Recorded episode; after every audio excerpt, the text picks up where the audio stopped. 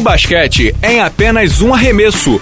Começa agora a Bala na Sexta com Fábio Balaciano e Pedro Rodrigues. Amigos do Bala na Sexta, tudo bem? Começando mais um podcast, dessa vez muito, muito especial. Pedro Rodrigues e eu, Fábio Balaciano, recebendo um convidado, e um convidado especialíssimo. Daniel Neves, repórter do UOL. Tudo bem, Dani? Tudo bom, Bala? Tudo bem, Pedro? É um prazer enorme estar aqui com vocês. Obrigado pelo convite. Vamos falar um pouco aí de basquete. Isso aí. E aí, Pedro, tudo bem? Tudo bem, cara. Bem-vindo, Daniel. E vamos lá. Sem dúvida. Vamos começar com o melhor basquete do mundo, com a NBA. NBA.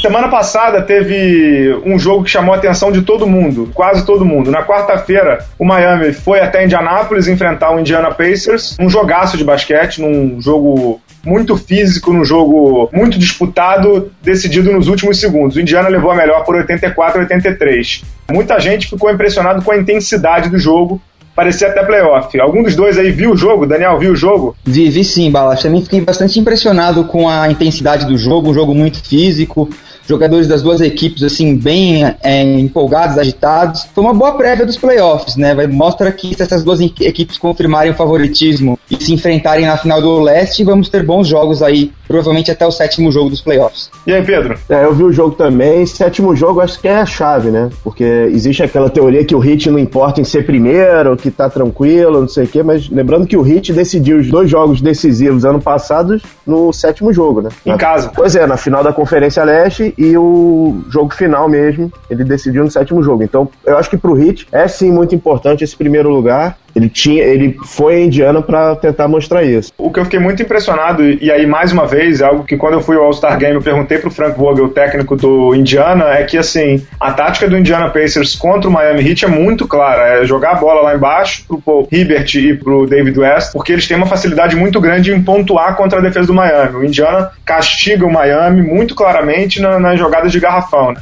Então, o Roy Hibbert, ele parece que é muito fácil para ele pontuar contra o Miami, né? Ele terminou com 21 pontos, David West terminou com 13, não fez uma grande partida, mas fez pontos decisivos no final. E pela primeira vez o Greg Oden começou de titular no Miami, né? O próprio Eric Spoelstra dando a entender que como é que eu vou dizer assim, eu entendo o que você está fazendo, Vogel, olha o que eu tenho, eu tenho o Greg Oden, só que o Greg Oden fez faltas muito rápido, jogou seis minutos só, mas me impressiona como o Indiana consegue pontuar dentro do garrafão contra o Miami. Nesse jogo, dos 84 pontos, 30 foram dentro do garrafão. É a chave pro Indiana Pacers mesmo. Não sei se vocês concordam comigo, Daniel e Pedro. Não, concordo. Eu acho que o Oden justamente foi contratado para isso, né? Para ser o corpo lá no debaixo do, da cesta para receber as pancadas. E o, o, legal do Hit é que ele mexe muito na escalação. Por exemplo, no ano passado ele entrou com o Mike Miller, achou o Mike Miller no final da temporada e, e eu acho que o Spolstra já tá preparando o Oden para ser o cara que vai levar no playoff. Quem voltou nesse jogo também foi o Adonis Haslam. Né? Tava meio é esquecido, né? Mais uma prova de que o Miami se importa com o garrafão adversário, né? Exatamente. Quem jogou, né, Dani, foi o Andrew Bynum. O Andrew Bynum com problema no joelho. Sempre, né? Sempre né? com problema no joelho. E o Indiana trouxe ele para tentar causar mais problemas pro Miami, mas parece que tá lá no famoso DM, né, Dani? Você gostou da atuação do Lance Stephenson, o maluco do Indiana? Stephenson foi uma bela uma pinçada aí do Larry Bird, né, Bala? Cresceu muito aí dentro do Indiana, um bom jogador. Agora, o que me impressiona mesmo é essa molecada do, do Indiano, Paul George jogando muita bola. Agora, o que eu fico realmente, assim, me faz pensar é na hora do mata-mata, ali na hora da pressão, se um jogador que nem o Paul George vai conseguir carregar o time nas costas, que né, a gente sabe que jogo de playoff tem muito isso também. Quando o jogo tá difícil, é importante você ter um jogador que bota a bola debaixo do braço e fala: Não, deixa comigo que eu vou resolver. E o Miami tem esse cara, né? Querendo ou não, o Miami tem o melhor jogador da NBA hoje, que é o LeBron James. Agora, será que o Indiana, na hora que pegar, faltando 20 segundos para acabar um jogo, jogo 7, será que o Paul George é esse jogador? É, isso eu acho que só saberemos em maio, abril, por ali, né? Eu, eu concordo inteiramente contigo. É, eu acho que o, o, time do Miami já é provado no sentido de já passou por todos os testes e passou bem pela maioria dos testes. O Indiana vai ter que ser provado, o Indiana vai ter que passar por todos esses testes. Na verdade, ele já passou por alguns testes nos dois últimos anos, e aí subindo degrau por degrau, como o Larry Bird e o Frank Vogel gostam de dizer, o, o Indiana foi eliminado na primeira, na segunda, na final do, do leste, e agora tem que dar o salto. Eu acho que esse ano é o ano chave Indiana, até para evitar pressões de ter que reconstruir, de ter que mexer muito, que seria muito traumático para quem montou tão bonitinho o time, né? Agora, para a gente falar um pouco mais de NBA e do leste especificamente, eu faço uma pergunta, provocação para os dois aqui. Vamos lá, Pedro Rodrigues. Vamos lá. Alguém do leste, Toronto é o terceiro, Chicago é o quarto, Brooklyn é o quinto, e eu vou parar por aqui porque eu acho que é demais. Mas uhum. algum deles consegue ganhar ou incomodar Indiana ou Miami até a final do leste? Porque tá claro para mim e para todo mundo que o Indiana e Miami mesmo dando uma rateada nas últimas semanas, vão passar em primeiro e segundo, né? Você acha que algum deles consegue incomodar, talvez o Chicago? Cara, o Toronto é um time talentoso, mas ele se desliga muito em jogo. O Toronto teve algumas derrotas essa semana meio, meio inexplicáveis. Jogar com o Chicago deve ser muito chato, cara. Porque os caras vão em toda, todas as bolas. É, é, é defesa, é tempo todo e não sei. O Brooklyn o Brooklyn é um time que eu acho bastante interessante, cara. Na virada do ano, eu acho que o Jason Kidd realmente se acertou, os veteranos se acertaram, o Paul Pierce voltou a ter alguma regularidade. Eu acho ele um, um time bem perigoso, cara, porque eles têm experiência em playoffs, tem dois campeões, né, com o Garnett e o, o Pierce. Eles estão bem certinhos, cara. Eu, eu, eu não sei. O Brooklyn Talvez... melhorou muito a defesa. Muito, melhorou muito, muito. Joe Johnson tá mais efetivo no jogo e, cara, é um time que talvez possa fazer algum barulho. E o Chicago, de novo, né? Falando em defesa, o playoff é um jogo é, mais de defesa, pode ser que surja alguma novidade aí. E aí, Dani, o que, que, você acha? Você acha que algum deles incomoda lá a turma mais forte do leste, Indiana e Miami? Eu concordo totalmente com o Pedro. Eu acho que o Chicago é um time muito chato, tem jogadores ali que são coração, como o Joaquim Noah, um jogador que é, realmente não tem bola perdida, e é um time que gosta de jogar partidas complicadas. Você vê que é um time que cresce contra os grandes. É, realmente o Tom Thibodeau realmente impôs, é, colocou isso na cabeça dos jogadores. A gente tem que acreditar sempre, mesmo com a, a ausência do Derrick Rose. Agora, o Nets também tem um time bem interessante. Vai depender muito da quantidade de refrigerante que vai ter na mão do Jason Kidd também, né? É, isso é um perigo, né? É um time bem interessante, um time de veteranos, como o Pedro disse, um time que tem jogadores que já disputaram final, já foram campeões, sabem o caminho das pedras nessa, nessa questão. Agora, eu acho que o que pega na questão do Nets, talvez nessa reta final, pode ser o físico. Querendo ou não, um time de veteranos, tem jogadores Sim. ali já no, no fim de carreira e talvez a intensidade que um jogo de playoffs, sequência jogos seguidos, jogos muito físicos, talvez possa pegar lá na frente. Agora, o que eu acho que jogo 7 não é playoffs são decididos em 7 jogos, é difícil você falar em em zebra, é difícil você falar em no time mais fraco passando.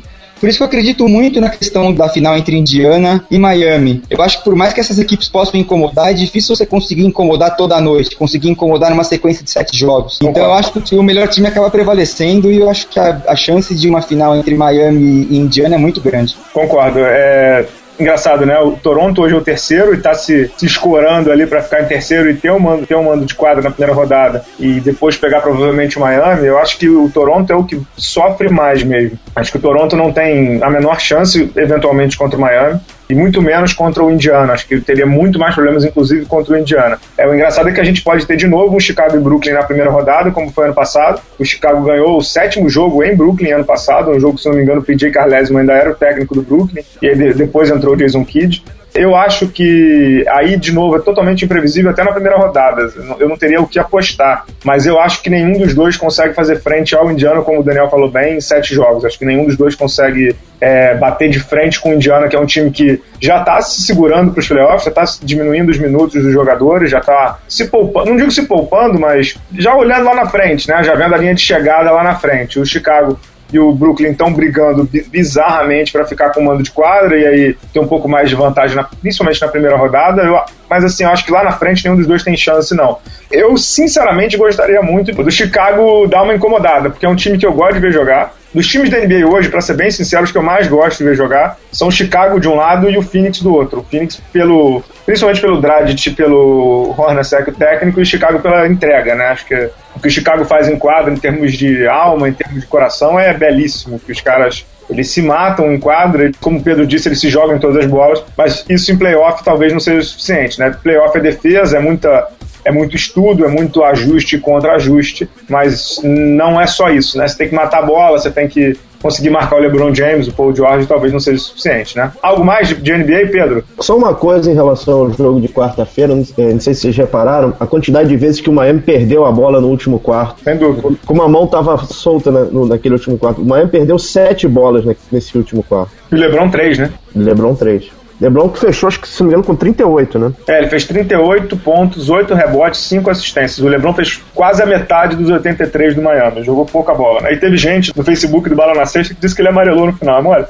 E o Evan Turner, Evan Turner mostrando, teve duas posses de bola lá que ele mostrou como ele pode ser útil no playoff. Teve dois lances extremamente frios, um, um drible debaixo da cesta, um arremesso de fora, que mostra os talentos que o Indiana tem, né? Concordo, concordo inteiramente. Dani, alguma coisa a mais ou podemos passar para o nosso querido basquete brasileiro?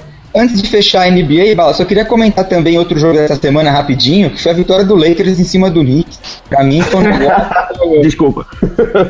Foi um negócio impressionante, assim. Foi um negócio que não dá pra entender. Realmente mostrou que o nosso querido mestre Zen aí, o, o Phil Jackson, vai ter muito, muito trabalho nesse time do Knicks, porque tomar uma lavada desse jeito do Lakers, que é um time que tá tão mal, realmente não é um negócio muito normal. Só uma coisa em relação ao Knicks, é legal porque agora a Imperiência de Nova York tá com um microscópio em cima dos caras. Vocês sabem quantas séries de playoff o Carmelo Anthony já ganhou? Acho que foram quatro, né? Uma. Não, impossível. Ele chegou numa Ele- final de Oeste com Denver. Ele passou com o New York uma só. Ah, sim, com o New York, New York, sim, mas ele chegou numa final de Oeste com É, Denver. Passou uma. Aí já começa, né? Como é que, um como é que, ele, como é que ele vai ser o cara pro, pro ano que vem, né? É, o, o que foi engraçado esse jogo do Lakers que o Daniel citou, o, o Phil Jackson tava rolando na internet antes do jogo, ah, será que o Phil Jackson vai ao Staples Center e tal? Será que ele vai aparecer? Como é que ele vai chegar lá? Não sei o quê.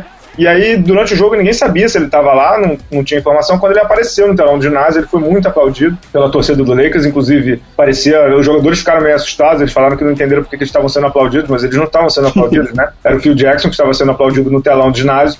E depois mostrou o Phil Jackson conversando, imagine o papo. Phil Jackson e o Ron Artest batendo papo no camarote lá do Staples Center. O Ron Artest, que foi treinado pelo Phil Jackson no Lakers, onde ele foi campeão, inclusive com aquele arremesso espírita contra o Boston, e, que, o- e o Ron Artest que foi dispensado né, pelo, pelo Knicks essa temporada. Então imagina o papo entre Phil Jackson e Ron Artest. Deve ter sido uma coisa espetacular, né? Qualquer papo com o Ron Artest deve ser uma coisa bem engraçada, espetacular, né, Balão? Sem Um dúvida. Tem que ter uma paciência de monge. Sem dúvida. Vamos pular pro nosso querido NBB, que também está chegando em sua fase decisiva. Vamos de NBB. NBB.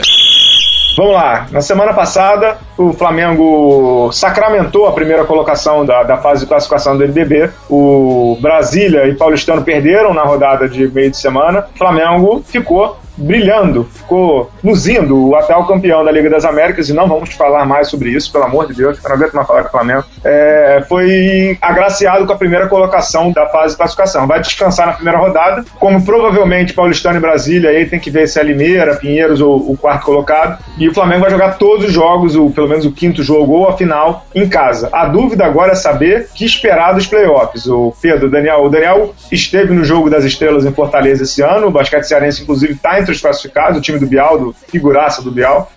É, O que, que vocês estão achando aí, Daniel? O que, que você acha aí do, do playoff do NBB? Alguém consegue bater o todo-poderoso Mengão ou não? É dó, né, cara? O Flamengo é o grande favorito, né? Não tem como você falar que um time que lidera o campeonato da maneira como liderou, que conquista a Liga das Américas, não seja o favorito ao título. Agora é aquilo, né? Sempre o grande time, o grande rival do Flamengo numa, na competição que tem NBB é o Brasília. Querendo ou não, é um time que conta com quatro jogadores que passaram recentemente pela seleção brasileira, já foi campeão do NBB, é um time cascudo, que jogo assim costuma crescer. É o grande rival. Eu acredito muito numa final entre Flamengo e Brasília. Apesar de que você não pode descartar outras equipes. Aí eu queria ressaltar bastante a campanha de duas equipes em especial. É uma é o Paulistano, né? O trabalho que o Gustavinho tem, tem feito no Paulistano é uma coisa impressionante. É uma equipe que no começo, no começo do campeonato não era cotado para ficar entre os quatro nunca.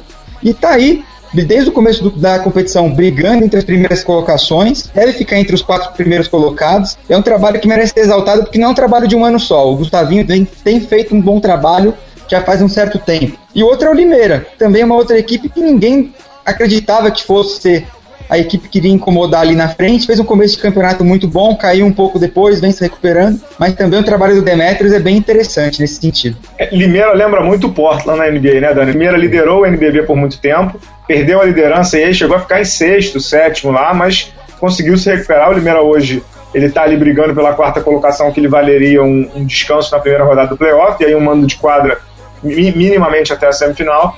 É, faz uma campanha bem interessante, tem um jogador que é espetacular, que é o David Jackson, um americano matador de bola. Já chegou às 20 vitórias, que é o recorde do time na história do NBB. Eu acho que vai incomodar bastante. Demetrius é um, um bom técnico, faz um bom trabalho.